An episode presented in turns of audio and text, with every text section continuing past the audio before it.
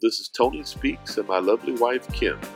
We are the founders and co creators of the lifestyle brand and podcast, Becoming Disciplined.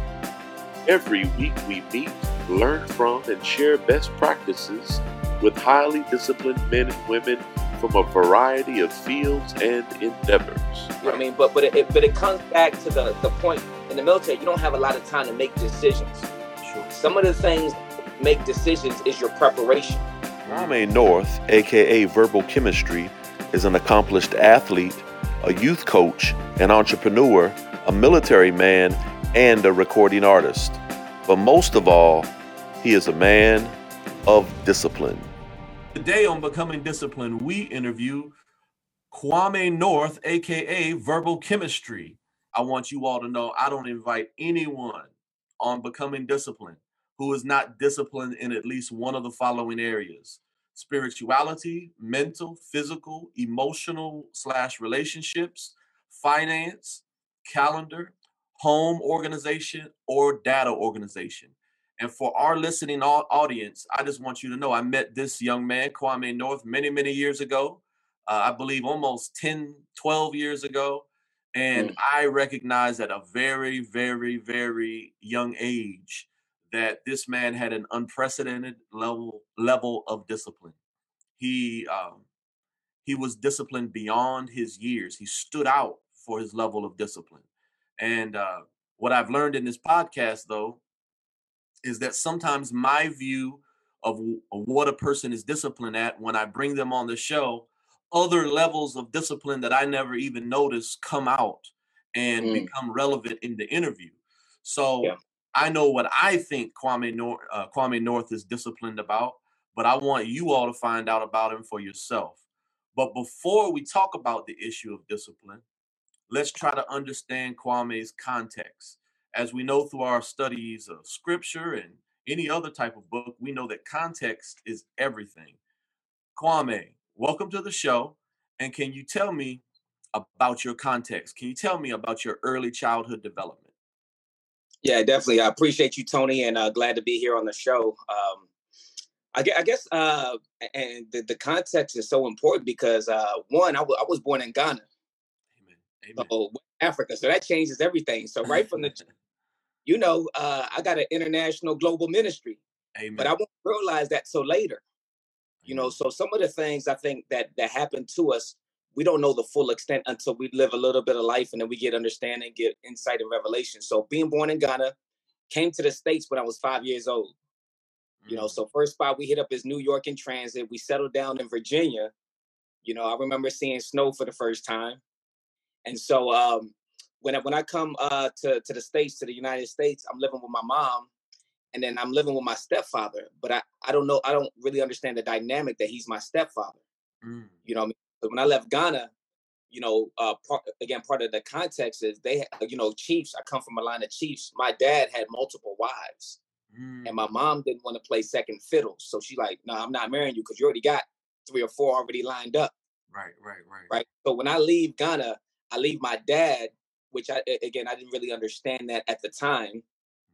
And then I settle into Virginia with a stepfather, and the dynamic of that relationship was never really established. Mm. You know, so so imagine um, you know, five years old, the father figure, you're not really sure that that dynamic is not really explained. Hey, this is your stepfather. You know, mm-hmm. he loves you. Your real dad is in Ghana. So that's not. So I'm, I'm trying to go through my childhood trying to figure that out. Sure. So we, we we we you know I, I was the oldest of four brothers. Um, all of my brothers have the same last name. I have a different last name. Mm. So you're gonna maybe a little bit of confusion and chaos for me you know. Uh, and so that was kind of the dynamic growing up. I was the eldest. Uh, my mom had four boys. Um, uh, we lived in uh, uh Alexandria uh, until middle school. Then we moved out to Chantilly, more the suburbs.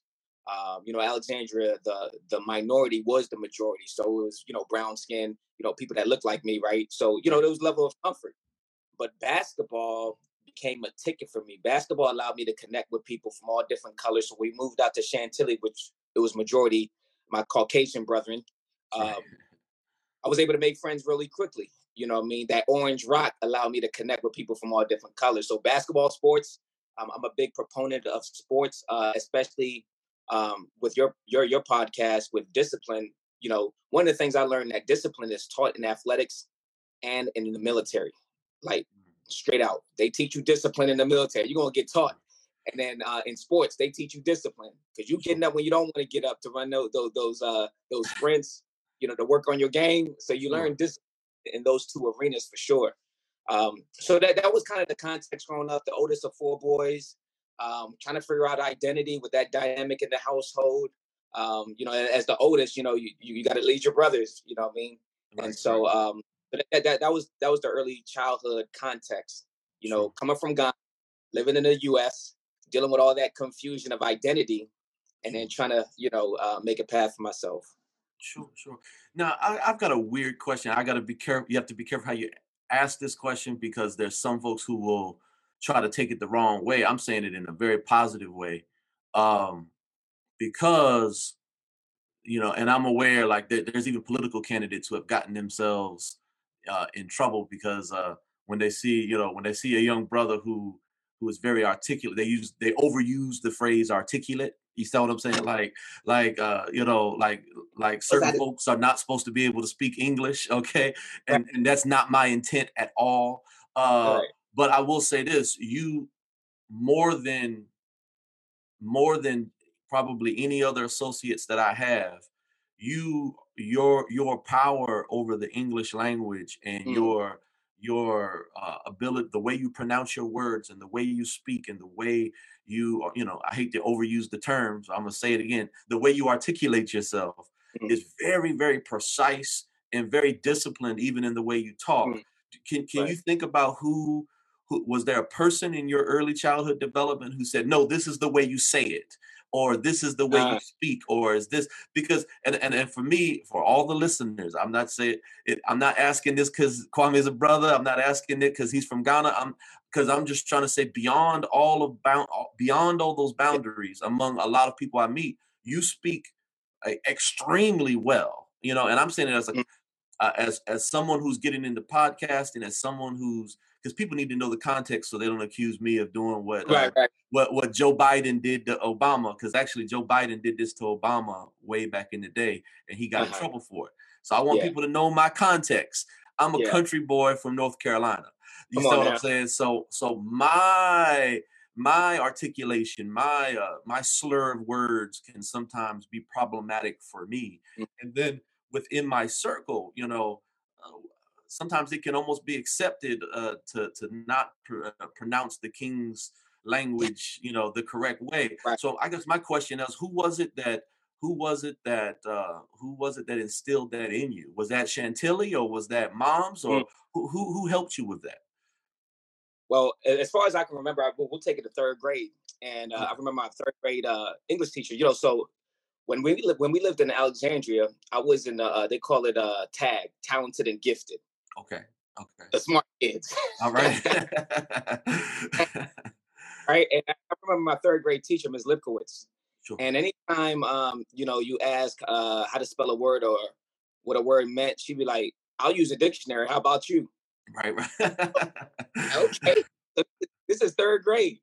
Oh, right. Wow. So I'll use a dictionary. How about you? I'm wow. Like, okay, Lipkowitz. I, I guess that's right?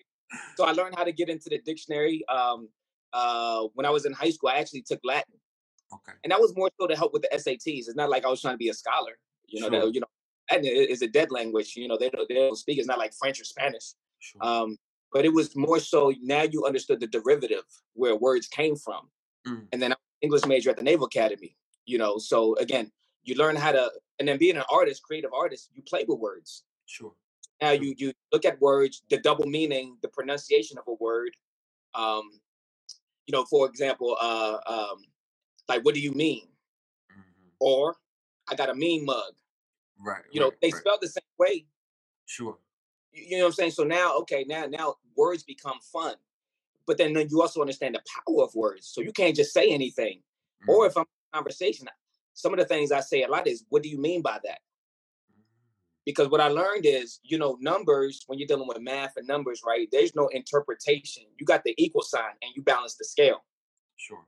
You know what I mean? Sure. X, Y equals three. Then you can figure out what the variables are. in English, you know, you got people from, you know, they they got the the uh their slang, the vernacular changes, the urban dictionary. So you say, hey man, what, what do you mean by that? Turned mm. up, man. What, what did that really mean? right? So so you learn that um listen and then also just ask the question, man, well, what do you mean by that? Because I know what it means for me, but I don't want to assume and I'm off track if I don't ask you the question, give you the opportunity to explain yourself. Amen. You know what I mean? So so you know, for where I can remember, started in third grade, getting into the dictionary, uh, understanding the meaning of words, and then my natural gifting of words that I believe God gave me, hence verbal chemistry, is the gift of words. I'm ripping it open, translate written to spoken. That's mm. the myth behind the gift. Sure, sure. You know? That's powerful. Yeah. That's powerful. And and now even the more you talk, it makes me even glad I asked that question because it makes me, you know, you do have a gifting when it comes to to wordplay. Now, question: Prior to age five, was it twee or that that used tree. to? Uh, can you tree. say it again? Tree. So it's like tree. three, but take out the H. Tree. Okay. like, there you go. Tree. All tree. right. Amen. Amen. Amen. Amen. L T W I. Okay, okay. Now, uh, can, in in in Ghana, that's one of the the main languages. Are there any other language? No, it's, so so Ghana is uh, British colony. So the, the main language is English, but then you have the tribal languages. Okay. And regional languages, you know, sure. and so of it, I think Ga is one of it, G A, and then uh, I think uh, Fanti, F A N T I. But but Tree, from what I know, is, is one of the uh, the major languages. Yeah, T W I pronounced tree. Amen. Amen. Yeah. Amen. Amen. Yeah. Now, yeah. Now, now, question. Uh, prior to age, so prior to age five, you were speaking both. Yeah, yeah, I was speaking tree. Um, prior to age five, I remember speaking tree. I, I, was fluent in it, and then when I came to the states, it was almost like English only. And so I'm mad that I lost it. I can um I can I can speak parts of it. You know, I, I can speak enough to like you know, move conversations along, and I can hear it better than I could speak it. But I'm I'm not fluent. Like if I if I was to go back to, they'll think I was a fraud. You know. Oh wow! Oh wow! Wow! Wow! Wow! Now, question. Now, well, let me speak about something else about that I learned from a friend uh, about Ghana. Uh, he was explaining to me that if you're born on a certain day of the week, that everyone who's born on this day of the week has a particular name. Is that? Do you, are you familiar with that? Yeah. Can you kind of oh, explain oh, yeah, that to yeah, our yeah. audience? Because I don't think a lot of Americans understand that you know that that's a very powerful concept for Ghana because again, I, I believe that's part of, I believe, right, part of God's agenda, just connecting people, right, sure, and then learning about from other cultures because a lot of people have the, this mis- misconception that if you were born in the U.S. that you are from the U.S. Right, Nobody's right, right. from the U.S. The Amen. U.S. is a relative, a relatively new country. Amen. Ain't nobody from the U.S. Amen. You got parents that somewhere else. Amen. Amen. Praise God. Amen. That's true. Okay. That is true. like, what you mean you from US? Are you a Native American? You're not from right, right. amen. Amen. Amen. So so so Ghana's naming system, right? So based off the day of the week you were born, you know, uh Sunday through Saturday, and then if you're male of a fe- or a female, you have a name. So me, I was born on a Saturday, right? So my name is Kwame or Kwame. I I, I Americanized it, Kwame, okay. make it cool. Uh, so so so so Kwame means born on a Saturday, and the counterpart to that, the female part is Ama. So when you begin to start looking at um, the naming structure, right, you can pull like the female name out of the male name. Mm-hmm. Like it's very similar. Right, right, right. You know I mean, um, so uh, for example, um, uh, born on a Sunday is Kwesi. Mm-hmm. The female uh, version of that is Akosua. Okay. okay. I mean, um, you know what I mean? So so it's uh, very interesting. So mm. uh and yeah, my so name was you know the day of the week you were born, and right. if you're male female, you already know your name. Mm. And then right after that, there's also a tribal name. I mean, there's a there's another name to kind of uh, let the person know what tribe. So so you have so you have your day name, right? That's the day of the week you were born, and then you have what what they call your Christian name. So it could be Emmanuel, Joseph, uh, you know, names that that oh okay I I know I recognize that. And then you have your your family name. Okay. And and for me it's uh, it's Ofori.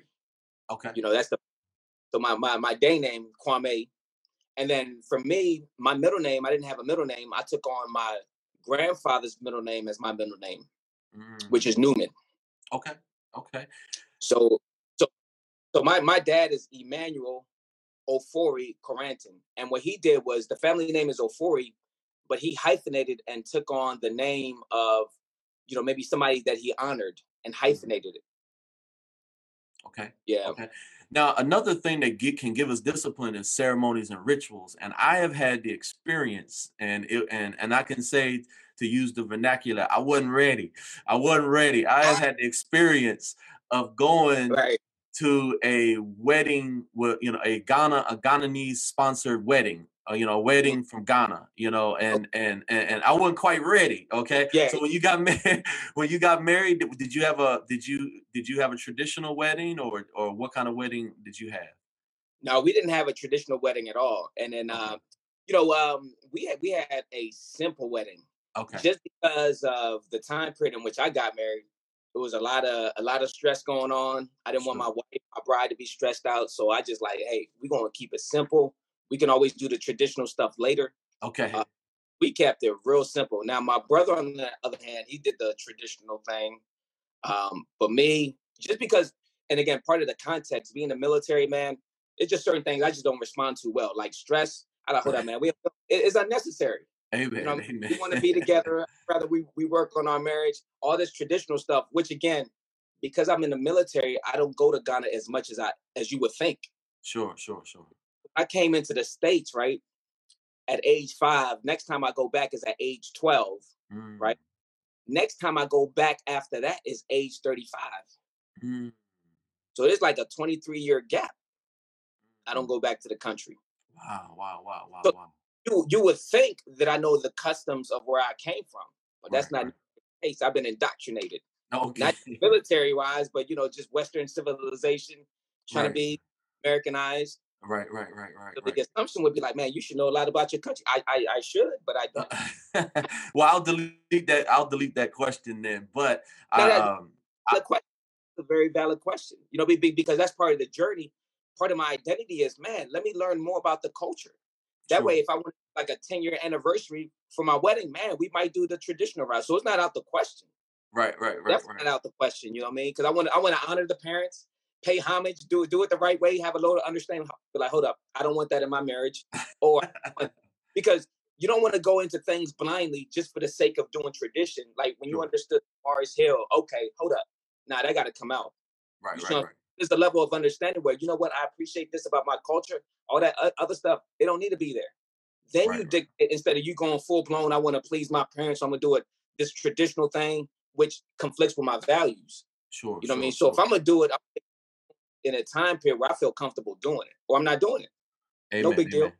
Amen. Now the the beautiful thing I saw, my my friend Samuel invited me to his wedding in Jersey, and something that was beautiful that they would have the brides they had the brides before the vows were said they had the bride i can't remember it was before or after they had the mm-hmm. bride's family come out to the center and do a dance right okay and then they went and shuffled back right then they had, and I, and this is why I said I wasn't ready. You know what I'm saying? Because I ain't gifted with my feet. You know what I'm saying? Right. So, so uh, um, I'm with the grooms, the the grooms family, and there wasn't a lot. There was a lot of the bride's family. There wasn't a whole lot of the grooms family, and yeah. I'm part of the grooms family. And they said, "Come forward," and like you're supposed to get down and dance with everybody in front of. And here, so I hear I'm having to dance in front of like 200 people, you know, and I and and here you know you got this you got this big uh, Sasquatch looking dude who is dancing, you know, in the middle of my friend Samuel's family, and uh,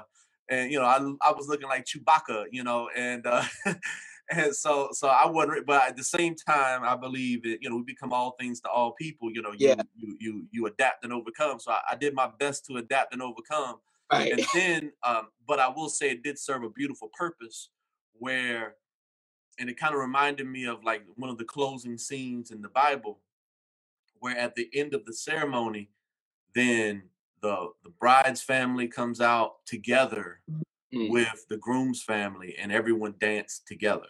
You know, yeah. So it was a it was a symbolism of we're one family now by this bride, you know, by this by this marriage. And I was like, wow, that is a that is a beautiful thing, you know. Mm-hmm. I don't know if you could pull it off in America, you know, the way right. uh, the right. uh, the way folks are, you know, but but but it was a beautiful thing. Now, in your early childhood development, can you think of a coach that you know? We we already spoke about Miss Leibowitz, or what was her name again? Uh, Lipkowitz. Yeah. Lipkowitz. Mm-hmm. Well, so we we know Miss Lipkowitz was very formative. Um, but was there a coach that really, really installed discipline in you uh, when you were developing, and and then also within your family, is there someone that really that really was a uh, was a trim tab for discipline? Was was someone who kind of really inspired discipline? Yeah, definitely. Um, coach wise, I would say uh, my JV coach. You know, um, again, moving from uh, Alexandria to Chantilly, basketball became pivotal. And so, as a freshman, brand new for, uh, freshman, what, 14 to 15 years old, uh, I actually played JV instead of the freshman team. And I was a starting point guard. Uh, I was a little scrawny, um, and everybody knew me for my handles, right? I could handle the rod dribble really well. Uh, I could pass, you know, and so, um, and, you know, somebody made a comment like, you know, Kwame can't play D. He can't mm-hmm. play mm. defense. Oh, wow. And so my, um, my JV coach, Coach Mark Wayne, who I'm still in contact with today, um, he he just challenged me. He challenged me to um, play defense. Mm. And and one thing I, I, I took from that is you know sometimes a great challenge brings out the champion in you. Sure. And come to know it, man. Fast forward two or three years later, I'm the Concord District Defensive Player of the Year my junior and senior year. Oh wow, wow. You know, you know what I mean. So one one one thing you know that he said to challenge me. Now you know I become a, a, a defensive juggernaut, which that's how I build my brand is just defense. We get stuck. We control the narrative. You know, only score points like, hold on, like we ain't here. You know what I mean? So that's been a, a staple. And it started then. You know, so you're talking about the formative years. So having a coach, and for me personally, coaches kind of filled in the role of that father figure where I didn't necessarily get at home. Sure. Again, back to the context of uh, I gave you, you know, I mean, it was a lot of, you know, confusion in terms of identity, knowing who you are. Sure. Uh, so, so coaches played a, a very pivotal role. And so Coach Mark Wayne um, was a huge influence as a coach. Another coach was uh, when I went to the Naval Academy Prep School, Coach Walt Ayers. Mm. And he was a godly man, Christian man, very intense, but no cursing. Mm. He was the type of guy, he'll put us in the bleachers before practice and he'll read us a, a, an excerpt from a book. And he would he'll always be like, read a little, ponder a lot.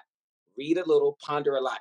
And so that was very pivotal as well, too. So I understood how to be intense without going against your values. Mm. That's where me, uh, from a spiritual standpoint, that's where I took off. You know I mean? When I left high school, went to the Naval Academy prep school, 400 miles away from home, where I really developed my spirituality.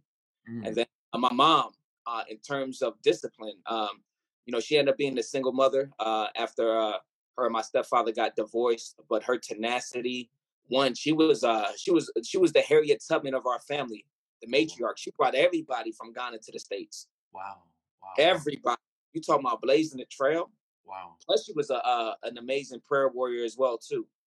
You know what I mean? You, you, you could you could I remember growing up, man. You could hear her stomping the demons out. Bloom, bloom, bloom, bloom, bloom, bloom. You know. I mean, she got four boys. You got to pray. Amen. Boys. You got to pray. Amen. And she could throw down with the best of them when it came to prayer. Sure. You know, um, and she was just a, a disciplinarian, you know, um, very loving. You know, she showed up to all of my games, AAU stuff. Matter of fact, we had her be one of the assistant coaches just so uh, the head coach would get the first round draft pick to pick me up on his team. Oh so, wow!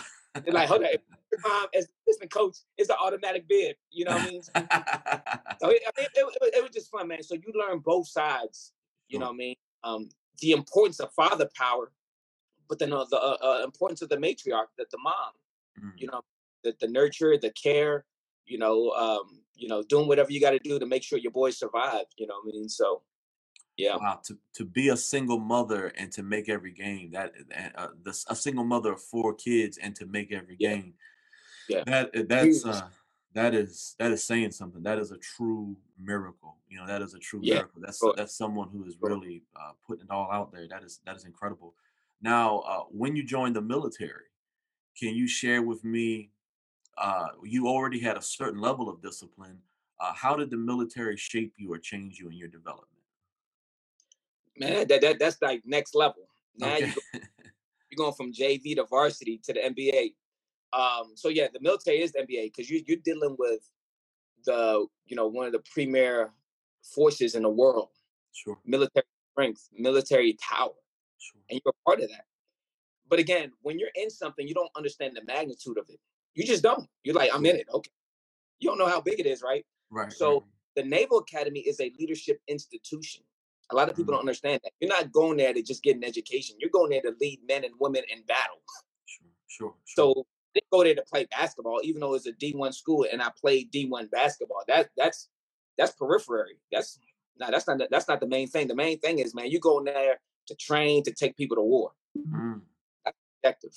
So when you understand that, they have to break you down from being a civilian and then build you back up to be a warfighter. Sure. So that breakdown. So now you understand order. You understand everything has to be structured. One thing off step can mess mess the whole plan up. Sure. You know what I mean? Um, so even in the home, right? In my home, my wife always teased me about it. Um, like uh, Sunday morning, they call it. Uh, they call me. My son calls me Pops. Sunday morning Pops. It's time for Connie's Golden Nugget. I go, I go almost militant on them. You know what I mean? But but it but it comes back to the the point in the military. You don't have a lot of time to make decisions. Sure. Some of the things that make decisions is your preparation. Mm. If you're prepared, the decision making process is easy because mm. you already put the brain power and you already thought about certain things. You know where certain things need to be, right? So when something is out of place, you can quickly spot what's out of place. Sure. If there's no preparation, man, it's straight confusion, and you don't need confusion when you're going to war. Sure. You need things. Hey, I need how many people? What's the muster? How many people you got there? Okay, boom, boom, boom. And so sometimes we call it pre-stage. If we know that we have a military event or evolution, the following day we'll pre-stage everything the night before. You know what I mean? We'll have everything in its proper place. That way, when we wake up in the morning, we're ready to go. We're not pre-stage. Pre-stage. Yeah, pre-stage it ahead of time. That way, when you wake up in the morning, you already know everything is there. Okay. Instead of trying to do it the same day, now you're scrambling, and then you might have the tendency to forget things Sure. And then you don't you don't want 15 miles down the road. Oh, I forgot so and so. So now that's time wasted because you didn't prepare properly. You didn't pre-stage. Mm-hmm. And so checklist huge in the military. You go through your checklist. Okay, we got that. Check it off. We got that. You don't go from memory, right? Because if you if you get blindsided or if you get hit or if you're the only one that knows everything, what happens if you go down? You know, so we we, we even talked about redundancy, right? You can't be the single point of failure. Sure. You cannot. Because if you fail, that means the whole mission failed. Hold up, man. That's not a good strategy at all. Right, right, right. Absolutely, you know? absolutely. Now, was there a um, was there an officer that you would like to credit to help you along? Because what, uh, at least from my discussions with military men, uh, there's always like a an officer or a mentor that put their arm around you and kind of said, "Hey, you know, you know, this is the path forward. This is the best career development path." Uh, was there one? Uh, was there a mentor that you would like to kind of uh, credit or that you would like to give a shout out to? Yeah, yeah. That, I mean, I, I could list all of them because I learned a lot from all of them. But two stand out to me. One of them, he was a lieutenant at the time. He's probably like a commander or a captain in the Navy right now. His name is um, his name at the time was Lieutenant uh, AJ Gloria, and he was my operations department head. So I was a young, brand new ensign, brand new in the Navy, right. and I, I was I was a late bloomer. I was a slow starter. I mean, um, you know, I'm taking my time. I'm trying to, you know, fill this thing out. But he's like, they, they call me uh, first lieutenant. He's like, first, you need to be there for your guys. I know you like this whole Bible reading thing, but you know, you know, Jesus flipped the tables when he had to. Mm-hmm. You know, so mm-hmm. we actually had a, a, a, literal come to Jesus meeting. Mm-hmm. You know, mm-hmm. he gave it to me straight, and ever since then, I, my, something just shifted in me.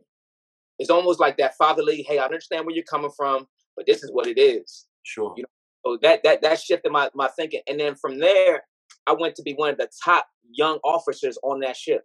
Sure. Just because mindset changed.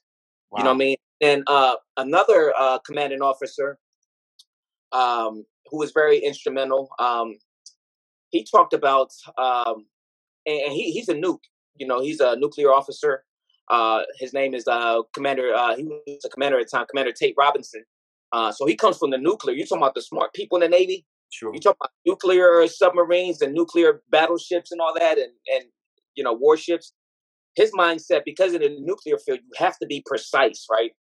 He talked about procedural compliance. Like you got to know the reference documents. You got to know exactly what people are talking about, right? And so he gave me three T's and three P's. He's like, as a leader, you got to give your your your sailors the tools, the training, and the time to accomplish whatever you're asking them to do. Mm. Don't ask them to accomplish something if you didn't give them enough time to do it. Wow. If you gave them a, a deadline, it ain't gonna work. If they don't have the proper tools, how they gonna accomplish it? Sure. Right? And if they don't have the, the right training, how they gonna get it done? Mm. So he's like, as leaders, we have to give our sailors the tools, the training, and the time to get it done. Mm. That's powerful. And then the three P's is, yeah, the three P's is this is what we can expect from them. Promotion. They better get promoted, right? That's more money in the bank, right? hey, if you do all the right stuff, you expect promotion, Sure. right?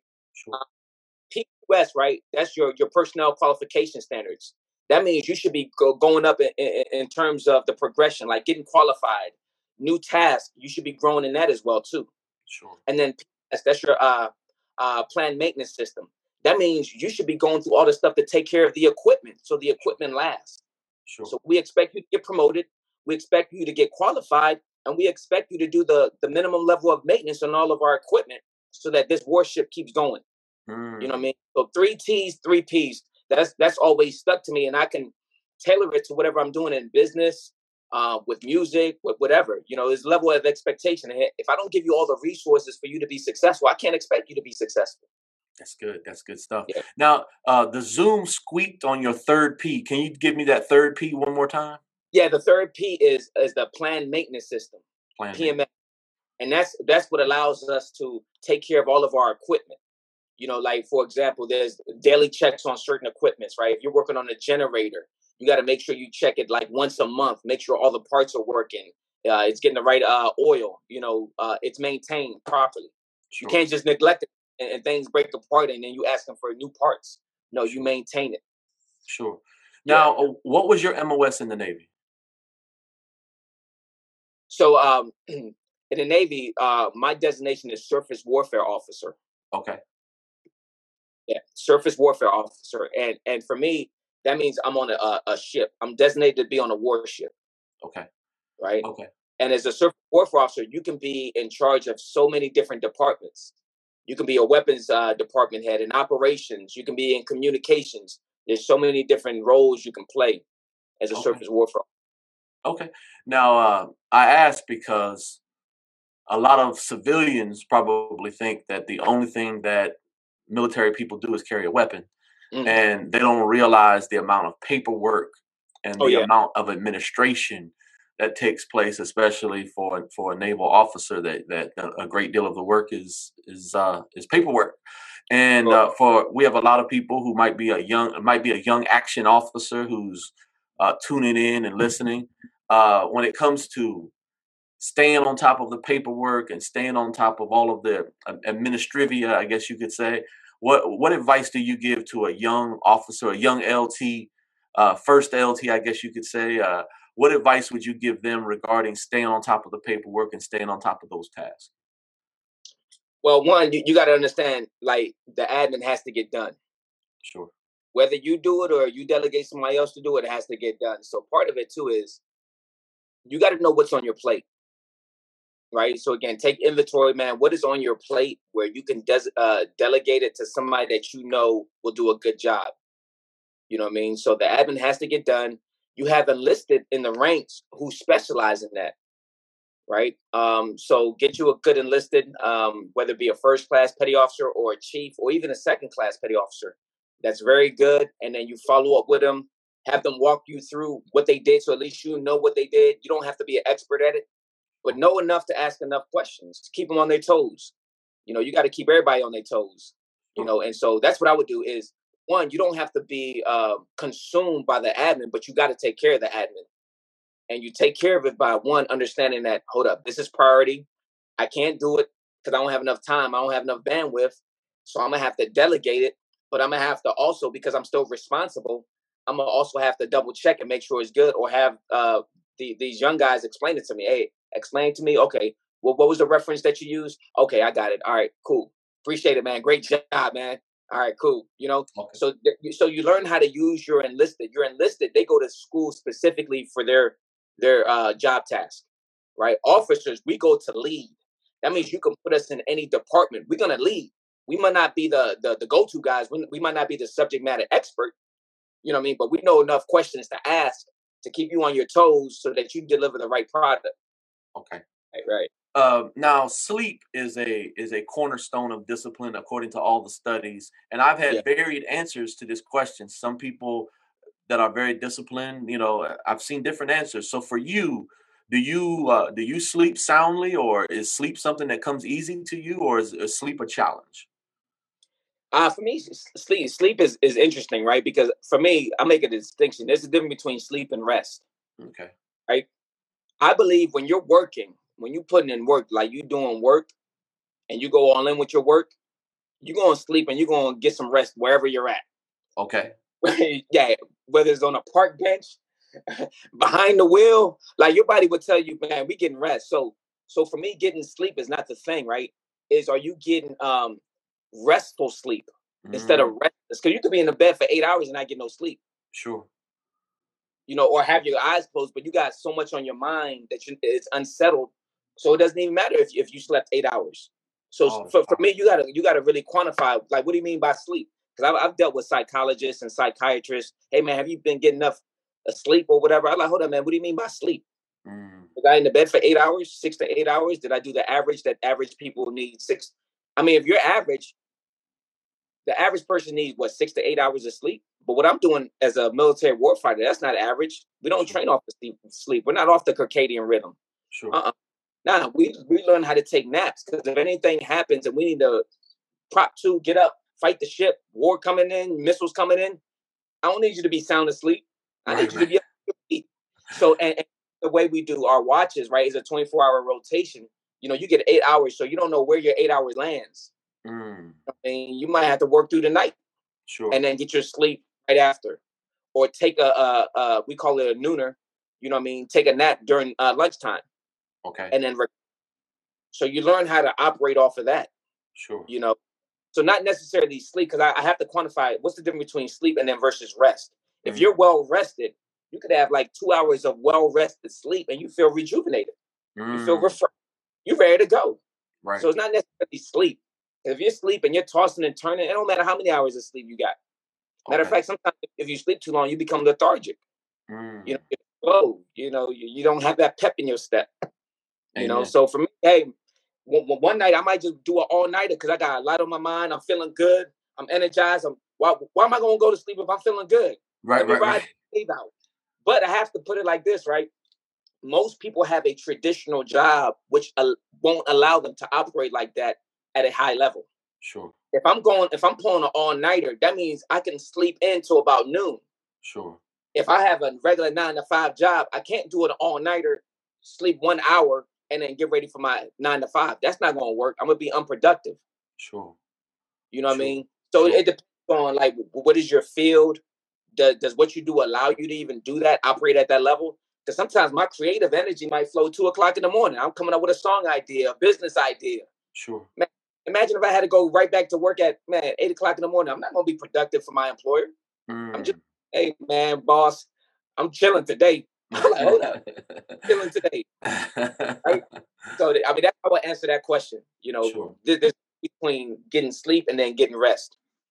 Amen. Amen. Now, among these categories, uh, you know, these are the categories that we focus on with this podcast: spirituality, um, Mm. mental discipline, physical discipline, emotional discipline, finance, uh, time organization, data organization, uh, home organization. Which of these do you consider your strength, strengths, and which of these do you consider your undeveloped areas? Hmm. Wow. I'll say them again: spirituality, mental, physical, uh, emotional intelligence, finance, time uh, organization, home organization, and data organization. That's good. I would have to group the the spirituality, the mental, and uh, emotional intelligence all together because for me it's so interwoven. Sure. Um, and I was I will probably say uh, it is a stronger area for me, and I'm still growing in it. Um, just from the simple fact that you know, with the military, you had you know we we talk about mental toughness, right? We talk about being um, cool under pressure. You know, so the military and then spiritual wise, that that's kind of helped me to evolve in that. Where for me, that that's a strength zone. And you know, a lot of people com- compliment me, Kwame, you're so calm, and you know, how'd you keep your cool? You know, uh, and I have to caveat it with, I'm calm to a certain extent. Mm-hmm. One thing I've learned is there's a difference between principles and preferences. Sure. When you violate principles, that's when I trip out and I'm not calm. Sure preferences, I could care less about. It. If you like green, I like red. We'll go with your green. Sure. Ain't no nothing wrong with that, man. I'll defer to your green. You, you know what I'm saying? So preferences. Once once I made that distinction, man, there's principles. Principles are things you go to war for. Sure. You know, I mean? even the scripture says that uh, our battle's not get against flesh and blood, but against principalities. Mm. Is against principles. When principles are violated, I go to war. That's mm. when the line. If it's a preference, man, the lamb is good. The lamb can handle that one. Right, right. but out for the, when when you violate principles. Sure. You know what I mean? So you know, you know, you know how you know somebody take a little orange juice, you had your name on it. And like, hold up, man, the orange juice costs two ninety nine. Man, it's the principle. You took that orange juice, it had my name on it. You didn't even have the the audacity just ask me. You just took it. Right, right, right, right. You, right. you, you know, decency. Hey, man, you know, hey, I saw your orange juice, got your name on it. Man, you mind if I get a glass? I'm trying to get my vitamin C up. oh man, cool, no problem, man. Yeah, right. please. Right. But when you just take it without even asking, oh, that's the principal thing. I'm going to war over that. Sure. Sure. I ain't calm with that. Sure. You know what I'm saying? So so so I learned how to do that, right? Just adjust myself. Okay, is that a is that a preference or is that a principle? Are they violating something that, that I hold value to? Or can I let that go? Once I understood that, it really helped me to be calm in places where I normally was not calm. Sure. You know, um, so I, I, would I would think that's a strong point for me. Um, you know, just looking at uh, at your list, uh, relationships. I'm, I'm working on that because again, I'm so militant. I'm working on the empathy part. You know sure. what I mean? That, like being empathetic. Like, man, wow, understand where you're coming from. You know, um, and so one of the game changers for me uh, on the relationship side is I can understand where you're coming from without having to agree with you. Mm. That was a big deal for me because I thought if I if we were to go anywhere, I had to agree with you. But that's not necessarily the case. I just have to understand you, like put myself in your shoes. Oh, I see why you said such and such. I see why you did such and such. But I wouldn't do it. Even if I was in your shoes, I wouldn't personally do it. So I don't agree with you, but I do understand you. And we can move on. And that's why the, the whole concept we can agree to disagree makes sense to me mm. in that context. Most people they just want you to agree with agree with them no matter what. I like, nah, nah, I don't, I, no, I, I, don't agree with you, but I do understand you, mm. and I listen and I hear you, but I don't agree. So I'm, I'm working on that part of my relationship, learning how to be a little bit more empathetic. Um, you know, empathetic, not necessarily sympathetic, because I, I, believe in uh, helping hands and not handouts. Sure. You know, um, you know, because everybody has to fight their own battle. You're supposed to carry your own burdens, right? You know, and but we're also help we're also uh, called to help each other carry burdens. So now the distinction: what is your burden, and what is something I can help you out with? Sure. You know, yeah. It, like if I'm spotting you on the weight bench, it shouldn't be me curling. It should be you pushing and me spotting. Mm-hmm. If I'm doing out of the curling and you're not pushing, I'm like, hold up, man, there's something wrong here. Right. I'm, I'm, doing, I'm doing too much lift. You need to push a little bit, right? So, so for me, I'm, I'm learning how to navigate that, you know, a little bit better. Sure. You know, now, some people believe on focusing on strengths and ignoring weaknesses. What do you believe about that? Um, I don't think you necessarily need to focus on your strengths. I think you, you got to know what it is and continue developing it, but it shouldn't really be a focus because your strengths, I think for me, quite naturally, should come naturally. Mm. Your, it's like it's natural.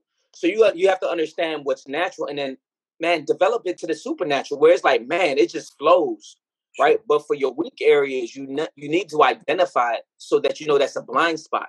Mm. That's part of self awareness. If you don't know you're weak in a certain area, like imagine if I didn't know I was weak uh, in, in terms of relationships. I'm like, hold up, man, I'm at a, a, a huge disadvantage. You know, so my wife needs like one of the things that's helped me out is sometimes I have to record myself and I just be seeing how intense I am. I'm like, hold up, man, you gotta chill, homie. You know, but I have to it for myself.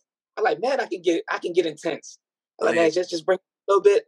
So I've learned to smile more. When I see the neighbors, I'm smiling a little bit more. You see a black man walking down the street, bald head, I gotta smile a little bit more. hey, hey, neighbor, right? that's part, that's part of self awareness. Amen. Right. Amen. That's that's a weak area. So so you got to understand your blind spots, and then have people that cover your blind spots or tell you, hey man, you need to watch out for that, man. Or sometimes for me, one of the things is sometimes I get a little excited. Like when I'm ready to move, you know what I mean? I get excited. So sometimes I just gotta okay, bring it down. I know you're excited, but yeah, make sure we don't miss any steps. You know what I mean? So, Now, um, do you have a book? Because I, I know you're definitely a reader. Do you have a particular book?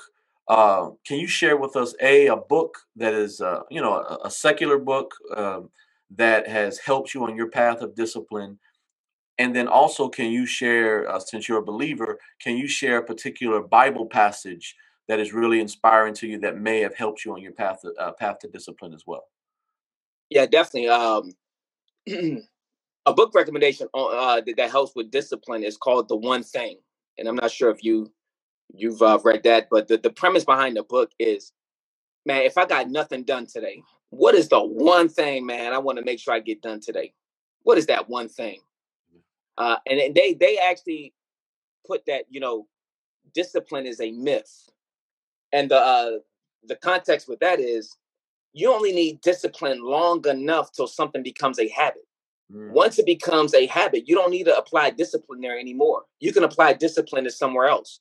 So the idea, like, man, this guy is so disciplined. I like, hold up, he's disciplined enough to make it a habit. mm, And like working out for me, I don't need discipline because it's habitual. Sure. You see what I'm saying? Now I need to apply discipline, maybe the time management or making my meetings on time or preparing ahead of time so that I'm ready to go. That's where I needed to uh, apply discipline where I'm working from my calendar. You know what I mean? I need more discipline there. But but in terms of working out, eating right, I'm good. That's mm-hmm. lifestyle. That's habitual. You know what I mean? So that was the idea behind the one thing. So I think I think I think that's a great resource to help you understand and, and, and be productive. Like, what is the one thing I need to get done today? If, if I don't get nothing done, where do I need to direct my energy to get that one thing done? So it helps you identify, okay, what is my priority today? Sure. What what is you know, like like like Army Navy, right? If Navy loses all their games but beats Army, that's a successful season, right? hey, the one thing, beat beat Army, woo, right? right? They could be one in thirteen, woo. You know what I mean? So that's the premise behind that book.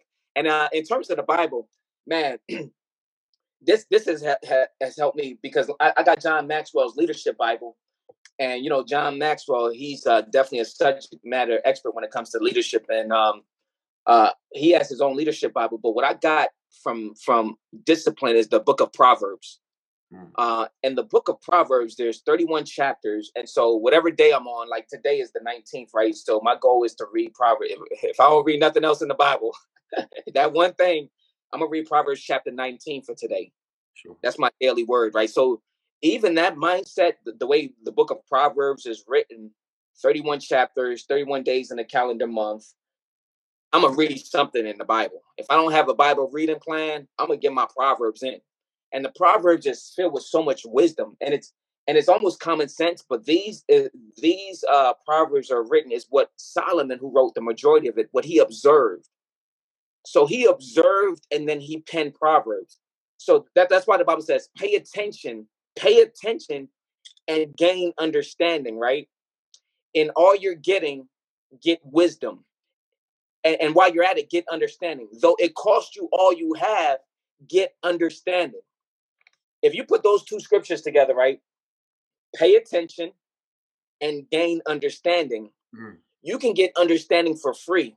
It don't have to cost you anything to get understanding. All you have to do is pay attention. Mhm. But what stops people from paying attention? Distractions. Sure. You know, uh, they keep forgetting. They don't write things down, so they have to relearn stuff. But the Bible says, hey, if you pay attention, you're going to get understanding. You're going to gain understanding. So it doesn't have to cost you all you have. But if you keep forgetting stuff and you you're not paying attention, eventually getting understanding is going to cost you all that you have. Mm. Matter of fact, one of the things I I wrote down is, man, there's no tuition for intuition. Mm. There's no tuition for intuition. That's powerful. Come That on, man. very powerful. Hey, I understand Harvard. I understand Yale. Matter of fact, I even understand the Naval Academy, man. But at some point, I gotta understand: is this the right thing for me? And when you have intuition, man, man, there's a lot of free access, free information, man, that you don't have to pay for. I don't have to go to no guru for man. Man, even me talking to you, we're sharing a lot of stuff. Man, you don't have to go to college for this, man. Save your thirty thousand, a quarter million, th- however much you was going to spend. Come on, man. Let me teach you a little something. Oh, matter of fact, better yet, read the Bible. Amen. You're trying to get paid. You better read that Bible. You know, you better you better study to show yourself approved. Amen. You want that verification? Want that check mark of of, of, of verified? You better read that Bible, study, and know what you're talking about. And I mean, the Bible is a life hack. You sure. wanna you wanna hack life? Come on, man. You know what I mean? So I get a little passionate talking about the Bible because it's like, hold up, man. Everybody looking for that guru. Hold up, man. The guru already wrote it down. You know what I mean? The guy. Look at Genesis. Come on, man. Let's go, baby. That's good. That's good. That's good, man. That's good. That is good. That is good. Golden nuggets. Golden nuggets. Golden nuggets. I appreciate that, man. I appreciate that. Now, now let me talk about two more areas that you operate in. Uh, you're a basketball coach, and for any, I remember I, I coached one year, and and and uh, for me, the the uh, challenge of dealing with parents is why it was one year. Okay, uh, I had some, uh, you know, I uh, I was teaching at a boys and girls club, and the parents were really uh, th- that was a real challenging experience. The kids to me was easy, but the yeah. parents is the challenging part. So as a coach, and as a coach who has a uh, who has an incredible amount of discipline, and as a coach who has an incredible amount of faith what what what advice do you give to a young coach? What advice do you give to Tony Harris in 1997, mm. who coaching at the Boys and Girls Club for the first time? What what what what advice do you give to young coaches? Ah, that's good. Good good question. I like the way you teed it up. One, I, I so I, I wrote down the acronym for coach. Right, is consistent obedience advances champions heavenward. Mm. Meaning you got to define what your metric for winning is. Is your winning wins and losses? Like what, what is your metric like what, what is a win for you guys? Is it the scoreboard? Mm-hmm. If it's the scoreboard, then you're going to put the most talented guys on the floor for the whole duration of the game so you can win. If that's your metric for winning. Sure. But if your metric for winning is, man, I want these guys to get better. I want these guys to be able to move the ball around. I want these guys to enjoy playing playing with with each other, right? You define what the metric is. It doesn't have to be the scoreboard. So as a young coach, I'm like, hold on, man, what, what does winning look like to you? I would ask that question. Are you trying to be like all the other coaches and just get wins? Is it is is your win loss record determine how successful your season is, or the fact that these guys got better? Mm. They enjoy playing with each other. They got confidence. Mm. They know how to handle pressure when it comes. They know what a good shot is, even if they don't make it. Sure. They look forward to coming to practice. They look forward to working on their game. You know what I mean? So define what define what, what winning looks like. It doesn't necessarily have to be wins and losses. It doesn't necessarily have to be the scoreboard. Mm. Once you define that now, it takes the pressure off of you as a coach. Mm. Now you're here to develop your players. Mm. Right? Take them beyond the basketball court. One of the things I teach my guys, hey man, you got you better make sure you know everybody on your team. You know their first name. Stop saying hey you. Hey my man. Nah, find out. Hey, John. Hey, nice to meet you, John. I'm Kwame. Okay, hey Rick. Oh, hey Rick. All right, cool, man. Yeah, Rick, Rick, Ric Flair, right? Okay, got you know what I'm saying? Like the connection. Sure. How to win to influence people. Like everybody should know, you know, something about each player on their team. Now you guys can form chemistry right away. Boom. Chemistry is one of the greatest things that's going to lead to wins. Chemistry, not talent. Chemistry is the mixing of different uh, material, different material but they're mixing. That's why I'm so huge on chemistry. That's why certain foods in your body don't mix well with your blood. Mm-hmm. Ever heard the term bad blood? Nah, yes. man, you get two things to mix that don't go well together. Yeah, it's gonna be bad blood. Sure. You know what I mean? So once I understood that about the game of basketball or even life, it, it led to different partnerships. Oh man, that partnership is not going to work. We got different values. Or you hear the, the, the church word unequally yoked. Now we we on two different wavelengths. It's not going to work no matter how much I want it to work, it's just not it's not gonna mix well. Mm. Certain things just won't mix well. It's bad blood right from the jump. Mm. But the way you can help things mix well from a uh, from a human standpoint, man. What's your name, man? Where you from? North Carolina? Oh man, oh man, dude, man. I, I, hey, Chris, Chris Paul, man. He, he went to Wake Forest, man. He from the man. J Cole. Boom. Now we start talking, man. Fort Bragg. Ain't that the largest military base? Oh, okay, cool. So we have something that we can connect on that helps us build our chemistry so that when we play the game, the game is easier. Sure. You know what I mean? So that's why I would tell the young coach, man, hey man, define what winning looks like for you, not for everybody else. Sure. Get everybody on board with what winning looks like. That way you guys define what winning is. Mm-hmm. And when you guys define winning the right way, the scoreboard will take care of itself. The wins or loss, it'll happen if it happens. No big deal. You ain't worried about getting fired if they don't like it. Huh. You know what I mean? Hey, maybe I'm not the right fit for your program. Hey, I'm cool with that. You know sure. what I mean? So that's how I will maneuver with that. Sure. And then and, and that you're a very you're a person of varied interest. I also want to talk, you know, because what people wouldn't wouldn't uh, uh, immediately surmise, you are a performer, and I've actually seen you perform in person, and uh, you you you rocked it out. I mean, you were incredible, and uh, you have to memorize a lot of material. You have to memorize a lot of lyrics and uh, you have a certain stage presence for someone who is a gifted um, uh, for someone who's a gifted lyricist or someone who likes recording poetry or someone who is just starting out in mm-hmm. music uh, how do what advice would you give to them of cultivating that gift and mm-hmm. being prepared for stage time what mm-hmm. mindset do you use and how did you how how did you become so poised on stage and how how did you get ready for for such events man i, I would sum it up with an audience of one okay. man perform in the mirror see what okay. you look like i mean um you know a, a lot of these uh artists and performers right they've tailored their performance after somebody you know um but you got to find out what's comfortable for you like what reveals who you are you know I, I know when I get on the mic, I get passionate. Sometimes I might blank out, like, hold up, man. Like when, when people hear my rap voice, they're like, hold up, that doesn't sound like you. Because right. I go, go into a different level, you know what I mean? Because it's not just me. Like I want my words to cut through. That if somebody hears something, man, they di- direct it to the gospel. You know, man. E- even even my my North, my stage name Kwame North stands for no other route to heaven. Mm. Acts four twelve, salvation is found in no one else. For there is no other name under heaven given to mankind by which we must be saved. And that's Jesus Christ alone. So even my name is pointing towards heaven. You know, so I'm not I'm not playing around with this. You know what I mean? So a lot of people, again, back to our uh, original thought about you know how I grew up is identity. People are looking for identity, so I don't need to be confused in how I'm maneuvering with my music or whatever. It shouldn't be no confusion with that. If I know that most people are dealing with identity issues, I got to help direct them, especially if I find find that I'm secure in who I am. Sure. You, you, know, and so uh, part of it is just the audience of one. Lord, I just want to please you. One of my favorite scriptures is in Proverbs chapter 16, where it says, and this is gangster. It says, when a man's ways are pleasing to God, God causes his enemies to make peace with him. Mm. And that's gangster. Talking about God the Father giving my enemies an offer they can't refuse. Wow.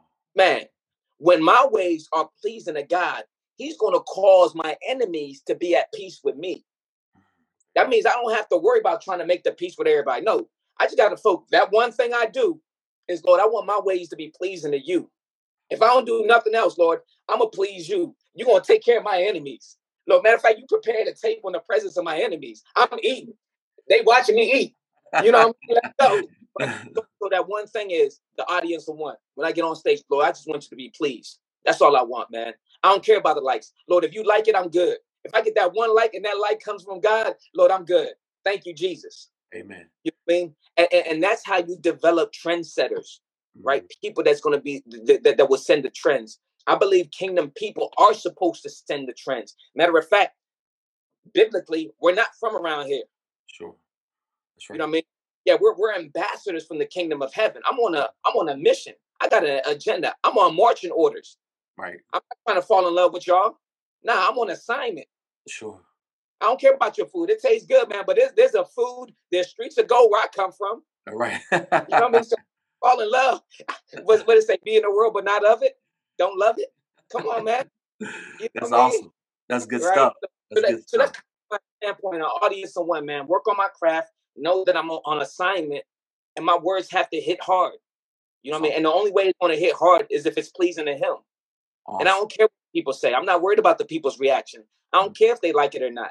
As mm long as I'm on my assignment and I'm doing what pleases the Father, I'm good. Amen. It's also profound as well because people, my wife has an expression is people are so sometimey that Yeah. uh, if you if you base your stuff off of what people think, you're gonna always Mm, uh, be in a state of flux uh, because man. people are so unpredictable and so un well, Yeah. excuse me, they're predictably unpredictable, I guess you For could say. sure. For, So for sure. um, now, eh, before we ask the closing question, I wanted to to talk to you uh, and and give you a moment to talk about what you've got going on and what our audience needs to know about what you've got going on right now. So I know I, I looked at your timeline and I know that there's two big things you've got going on. Uh, you have your your your athletic programs, Mm, and then also you have your music. Can you mm. talk, you know, can you talk about those two uh, events that you've got going on in your life, and then anything else that you would like to promote or share with us?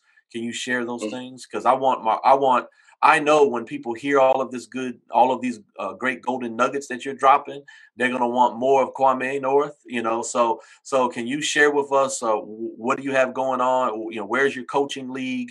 Where can Mm. where can people sign up? And then also, can you share where can they buy your music? Where can they connect with Mm. you? Where can they fellowship with you? Can you share those Yeah. points with us? Yeah, definitely, definitely. Um, so part of my um part of my branding is kind of st- staying in my lane, right? Um, I'm an encourager, I'm an entrepreneur, and I'm an evangelist. So I'm a, I learned how to just navigate with those three visionary, you know what I'm saying, um, guide paths, right? Sure. So as an encourager on the athletic side, I'm gonna encourage you on the court. I might not necessarily tell you what everybody, all the other coaches and trainers are telling you. My my thing is to encourage you as a human being. Where basketball sports is easy. That's like, okay, we got that. Where now you can take all the lessons learned from the court and apply it to business, apply it in school.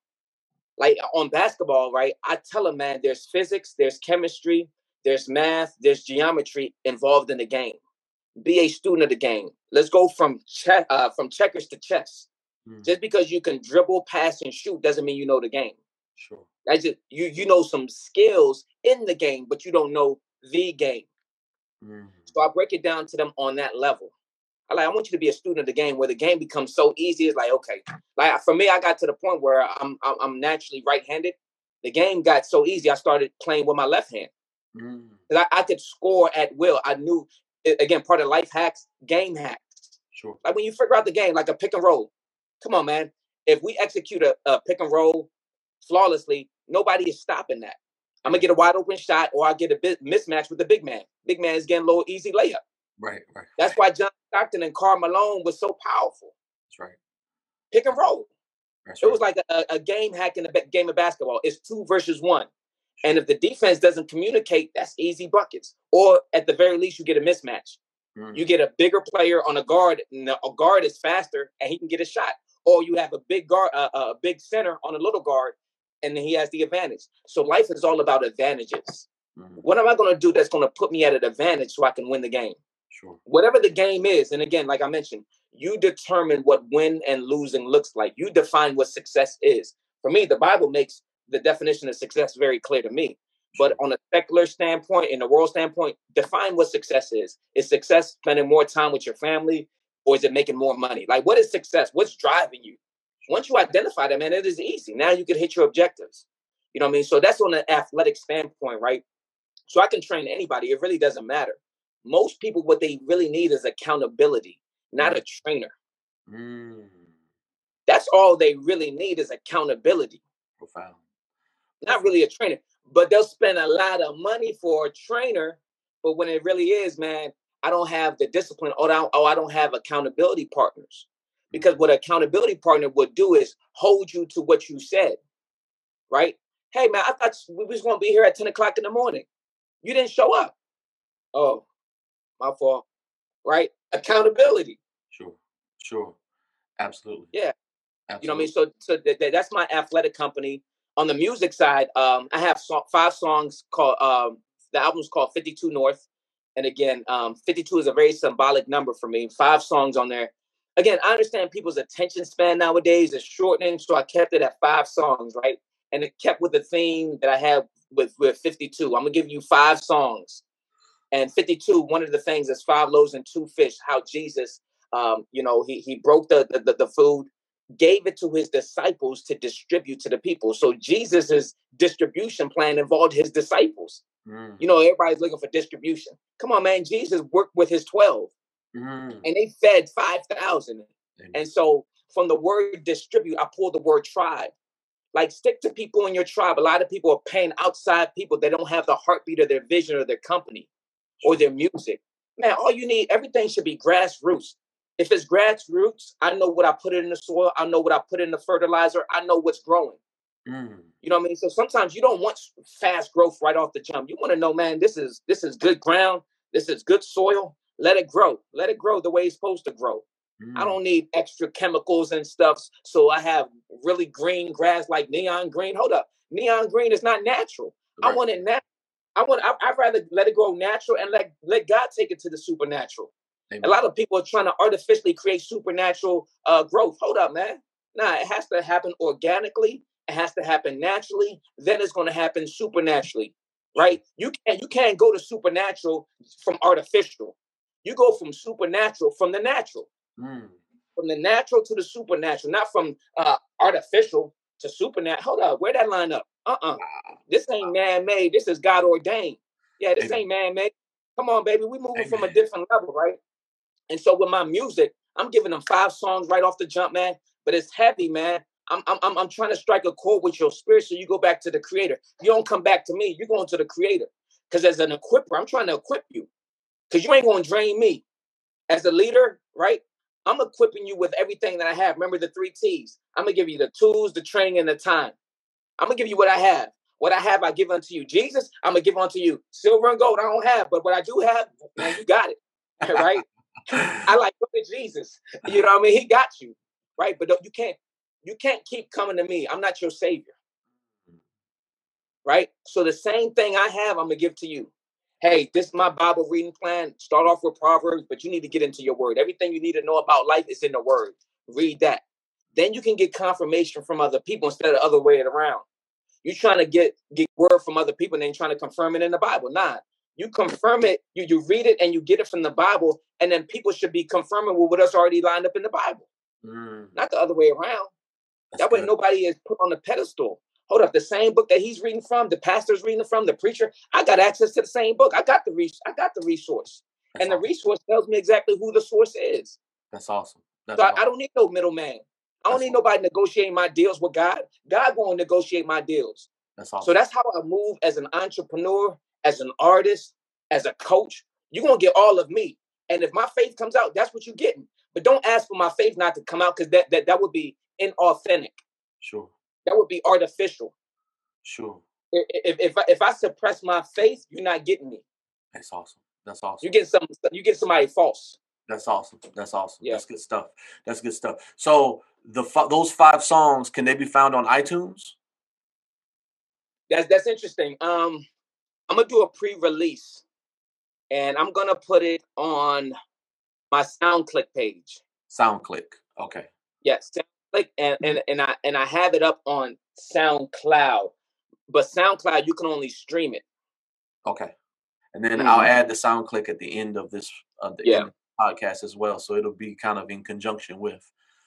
Yeah. So um, now for people who want to, you know, to to be coached by you or they want to be coached by your league, where can they go again? Or do you know where they can email you or, or is there a website?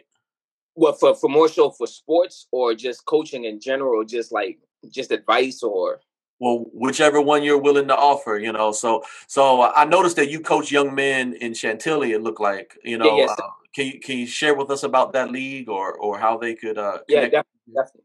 So that that that one is an interesting concept, right? Because the demographic of the people I'm really training, they're at the age where they don't need training, or so they think.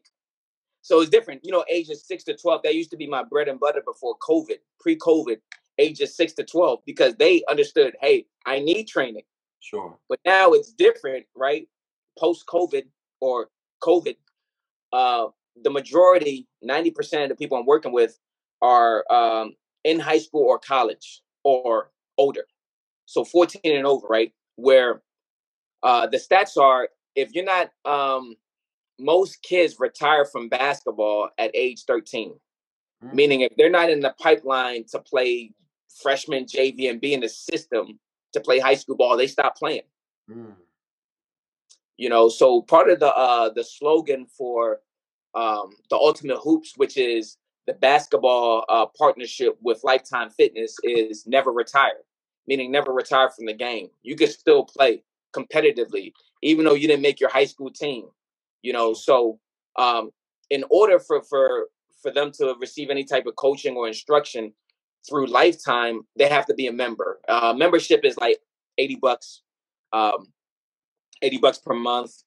Um, so so it based off of their finances, it could be a lot. It could be like, hey, that's that's nothing. So I'm sensitive to people's financial situation. Um, but if they just want like training or things to do, I, I, posted a lot of my stuff on my Coach Newman uh, YouTube page, so okay. they can see some of the stuff, the way I train my guys. They can see some of the pickup runs. If they just want to come in as a guest, they can do that as well too. Um, so they can they can hit me up. Um, I'll give them my my Gmail. Uh, my Gmail is uh, iv. So part of my brand is Newman. The I and the V make the N. So I V E W M A N at Gmail. So is my middle name Newman, but the I and the V make the N. So I V E W M A N at gmail.com. Hit me up with an email. Uh, let me know you want to come out to exit 52. That's where um, Lifetime Centreville is located at exit 52 off of 66. Uh, and it's 5900 Trinity Parkway. So it's Centreville, Virginia. It's the only Lifetime there. So, uh, you know, uh, and, and they're, uh, they close at 10 um, during the week. So from 5 to 10 during the week. And if they want to come as a guest, I'll be more than happy to bring them as a guest. They can check out the facility. I can give them some uh, advice on my my coaching mindset or philosophy, and they can run with it after that. You know, but I tell them I'm not gonna have them running around cones and stuff. I like you can do that on YouTube. I'm gonna give you understanding of the game where now the game becomes so fun, you enjoy it, you know, and and you, and you have some basic understanding where man, this is a different different game than I thought. I thought I knew basketball, but basketball, okay, you know. So yeah, that's awesome. That's awesome. And you mentioned a third thing, entrepreneurship. Do you have any? I know that um, entre- I know personally that entrepreneurship it can be in different phases or different stages. Do you have anything that you uh, feel publicly led, led to share right now about your yeah. entrepreneurship journey? Yeah, definitely. Um, you know that that was the word God gave me going into um, 2020. I remember December 2019. He gave me the word uh, the year the entrepreneur. Mm-hmm. And when I saw the word entrepreneur, the first five letters I pulled out entree, mm-hmm. E N T R E. Sure. Entree, meaning like start creating your own meals sure. and, and, stop relying on the government to feed you. Mm-hmm. You know, uh, if all you know is government cheese, that's all you think that's out there. Sure. And there's the book called "Who Moved My Cheese," and I read it in the midst of COVID. Powerful book. Uh, it's a short, short, uh, short story. Um, you know, little kids can read it, but the concept behind it is, man, what happens when your cheese is moved? And your mm. cheese can be anything, like your job moves, or the way you used to do things move, or your marriage moved, your wife moved. You know, you know, like how do you adjust to your cheese being moved? Sure. How do you respond? Sure. You know, um, do you quickly adjust? Do you you you find out what went wrong and then make the next moves to you know? So that's a powerful book. So as an entrepreneur, man, you're constantly thinking outside the box. Sure. Stop going with with tradition. Um, Lord and Taylor's they shutting down. All these brick and mortar businesses are shutting down things e- commerce is, is now the buzzword but i've been on e-commerce like man back in early 2000s late late 90s sure. so it, it, sometimes you can have a vision that's beyond before its time and people have to just get caught up to it and so i think a lot of people are getting caught up to e-commerce but it's been around it's, it just stands for electronic commerce right. do it electronically over this over the phone people are so comfortable doing transactions over the phone now cash app uh, PayPal. All these are transactions without physically handling money. Sure. You know, people have online stores. Hey, man, send me your cash app. I'll deliver my T-shirt. You know what I mean? So, I mean, there's so so much, so so many different ways to make money as an entrepreneur. But you have to understand again, back to understanding, understand how money is made. Matter of fact, I, I was sharing with one of the guys, what exactly is money? What is money that people keep chasing after it? Mm. What is money that when I look at any denomination of currency, it says, In God I trust. Mm. So money is telling me to trust in God, but I'm chasing money and I'm not chasing God. so what, what, what is money? Right. That's what right, people are chasing. People are going broke over money. Marriages are being dissolved over money. Like, Right. hold up, man. Let's about this money thing. What is money? Answer that question, right? right, right, So- If you have not not even thought about what money is, like answer it for yourself. What is money? Mm, What is money? mm, Like Tony, can I exchange an idea with you and then you pay me for it? Right, Was money changed? You, you, Right, you know what I'm saying? What is money? right, right, right. Powerful question. Powerful question. Something You worth know I mean? musing on. Amen. Yeah, Something yeah, yeah. Get on. on that. You know what I mean? Like, like think about it and then crack the code on it so you stop chasing something that is immaterial. Mm, When money is a form of currency, that's why we have exchange rates. Money is meant to be exchanged. I exchange an idea. Man, you might pay me for it or compensate me for it. sure. But what is that most people uh, do a steady nine to five for? They don't have time for the things that matter the most is relationships, but they keep chasing this money thing, put the, the relationships on the back burner. Like crack the code on this money thing. So you stop Mm, chasing and you truly trust God and, and trust him at his word that he will provide. Never have I seen the righteous forsaken nor the children begging for bread. mm, And and money is an, another euphemism that said, man, I'm trying to, I'm the breadwinner. I'm getting bread. I'm getting cream. I'm getting cheese. All these euphemisms. Hold up. That's food. You use them food terms, but the only food I know in the Bible is Jesus, the bread of life. So you trying to eat or you want crumbs? Let's talk about it. Let's go. Right? What you doing? Amen. What's Amen. money? Amen. What is money? Amen. Yeah, I I uh, shared a I shared a message that I I need to turn into a, a video where you have to know the difference between your bread and your currency. You know, your Mm, bread is now. supposed to the, the bread is supposed to be from heaven.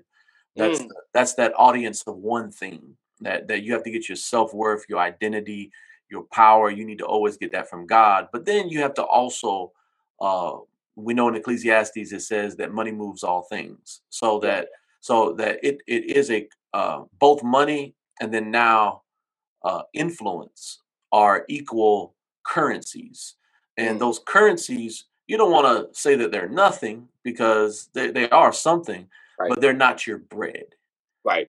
You know what I'm saying? So so so so you know you have to always keep the main thing the main thing that the bread is the is that heavenly spiritual Mm. what is your self-worth who are you who are you working for who is your audience you know Yeah. but Yeah. then the currency you're aware of it you know Right. you're, you're aware of it because it's a power right you know it, right. it, it, it, it's it's like your water intake or it's you know uh, it's it's it's similar to that but but sometimes you people get it confused and they start living for the currency instead of living for the bread so uh, i need to turn that into a video but but uh you know there's there's many things to do and so so uh now when people want to connect with you from a business standpoint do you have a particular email or a website that we can direct them to All right. So so I gave you my my um my Gmail. Gmail is just personal. okay My iCloud. So same thing, Newman, I V E W M A N at iCloud.com. okay That's business, okay right? If we in the cloud, we exchange the business ideas. We got high hopes, okay right? Right. The Gmail, that's more a little personal, but the iCloud, let's let's talk business, you know, and, and I'm uh, uh, and I'm gonna kind of see where your vision is. I always want to get other other people's vision. Sure. because if there's a potential for partnership, I have to understand your overarching man. What are you looking downrange at? sure And Times or not, part of my brand for Newman Athletic is making the assist so that others can score big and win life championships. Mm, So it's, it's not about me. I already got my vision. I already got my mar- marching orders. But how can I come alongside you? Maybe connect you with some people. Hey, y'all might be good together. Y'all might flow well, or the chemistry might be good, or the synergy might be good here. So I might not necessarily do business with you, but I might connect you with some people that will probably be a better fit. Because I'm not a, I'm not the right fit for mm-hmm. everybody, especially with what I'm doing, and, and I come to grips with that. So I'm not looking to partner with everybody, but if I can connect you, hey, you do film, she does film, y'all might see if it work out. I can't guarantee anything.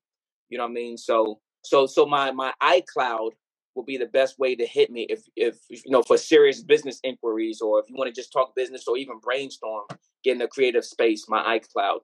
And my Gmail is just personal, hey man, you know, personal questions. I'll field it. I, I just try to keep things a little bit separate.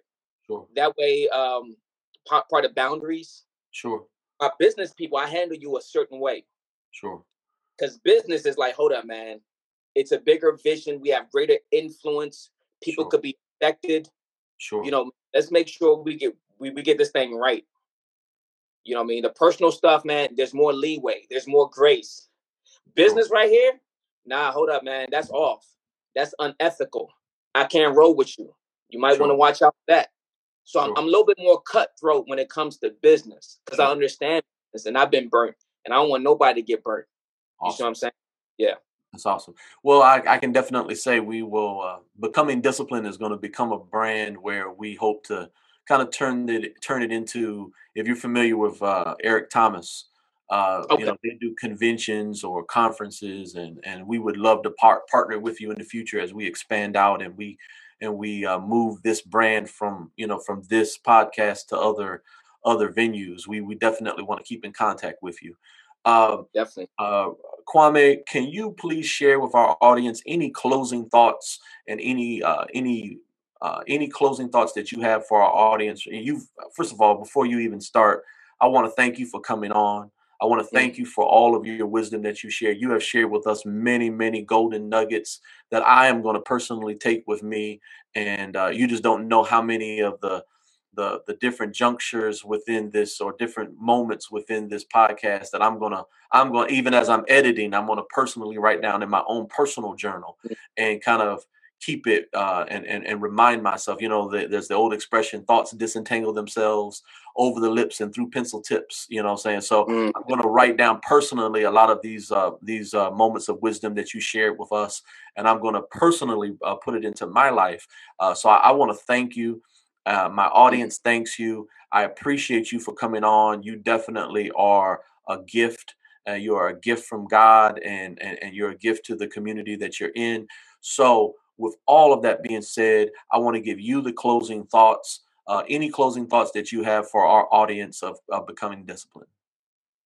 Uh, definitely one. Um, you know, with, with the music, man, I want to release release it as soon as possible. And I thank God I have a platform that I don't I don't have to wait.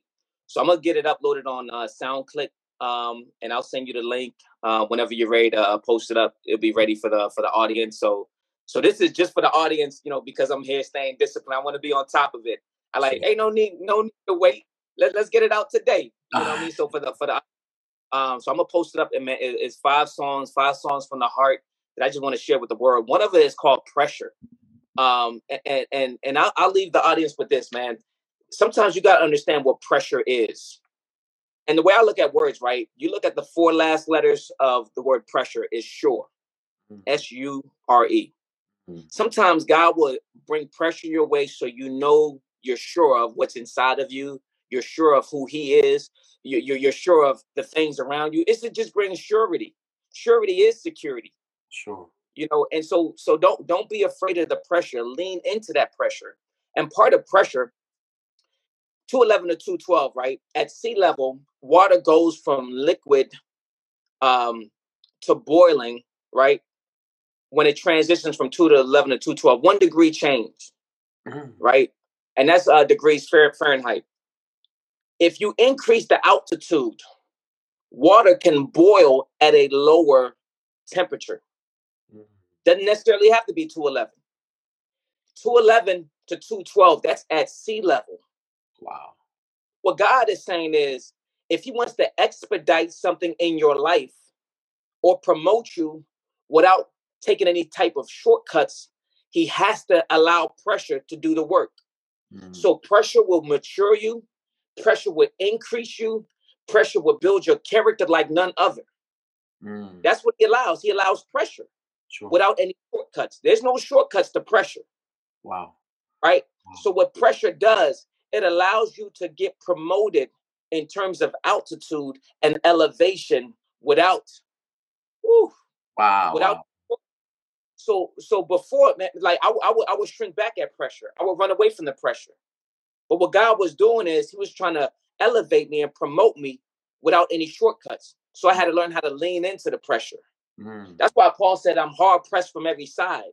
Right, mm. and, and Paul learned how to be content in whatever situation because he knew who was controlling the levers. God is, is controlling pressure, not the enemy. Sometimes wow. we attribute too much to the enemy. We think it's the devil. We think it's the enemy. Hold up, man. Hold up. Did, did, did you ever, for once, think that God might be controlling some of the things that's going on? Mm. Even the story with Job, it was God. Uh, uh, it was God that that increased the pressure to allow certain things to happen. Mm. Hey, you can do this to Job, but don't do this to Job. It was God that was in control of the different levers sure. to allow Job to go through all that he went through so that he got double for whatever he went through. Wow.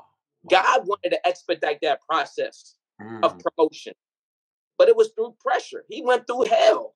Right, right, right, right. But right. God did that. Absolutely. God said, Hey, have you considered my servant Job? He said that to, to Satan. Mm. Have you considered my servant Job? Powerful. So sometimes we're going through life and we are attributing things and we're giving the enemy credit. Hold up. Why are you giving the enemy credit? Did you think, did you ask God if, Lord, are you behind this? Amen. Amen. you know, so so so my, my my message to the audience is one, understand what pressure is and just ask the question, Lord, how do you want to have how should I handle this? Is it from you?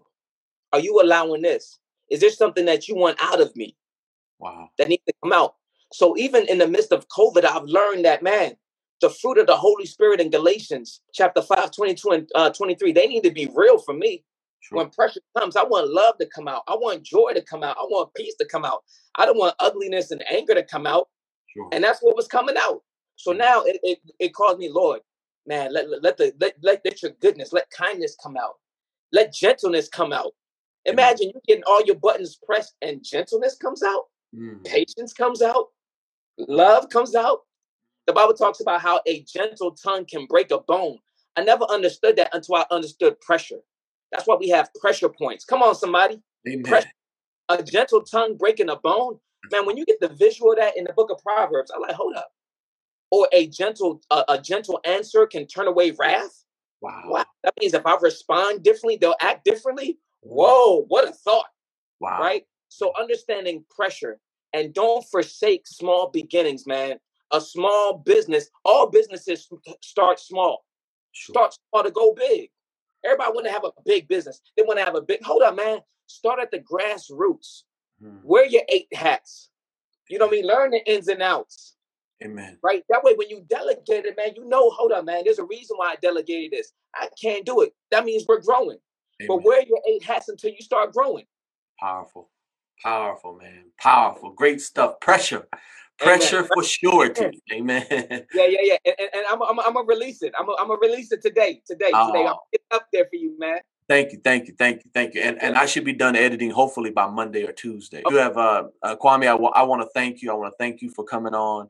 I want to thank you for changing lives. Uh, I know that uh, there's elements of this podcast that have already changed my life. I speak that into existence. Wow. And Hallelujah. I know that you want to change the lives of my of my podcast as well. Amen. So thank you so much. Yeah, definitely an honor, Tony. Thank you for thinking of me to be on this. Um, you know, again, goes back to small beginnings, man. Never give up in what you're doing. You, you you never know who's watching you. Sometimes we get caught up in the fanfare, man. Do I have the number right number of followers? man, the audience of one, man. You never know who's watching you. Amen. You know what I mean? So just man, do do the right thing. God's gonna take care of you. That's powerful. That's powerful, my yeah. brother. We want to thank Kwame North for coming on the show.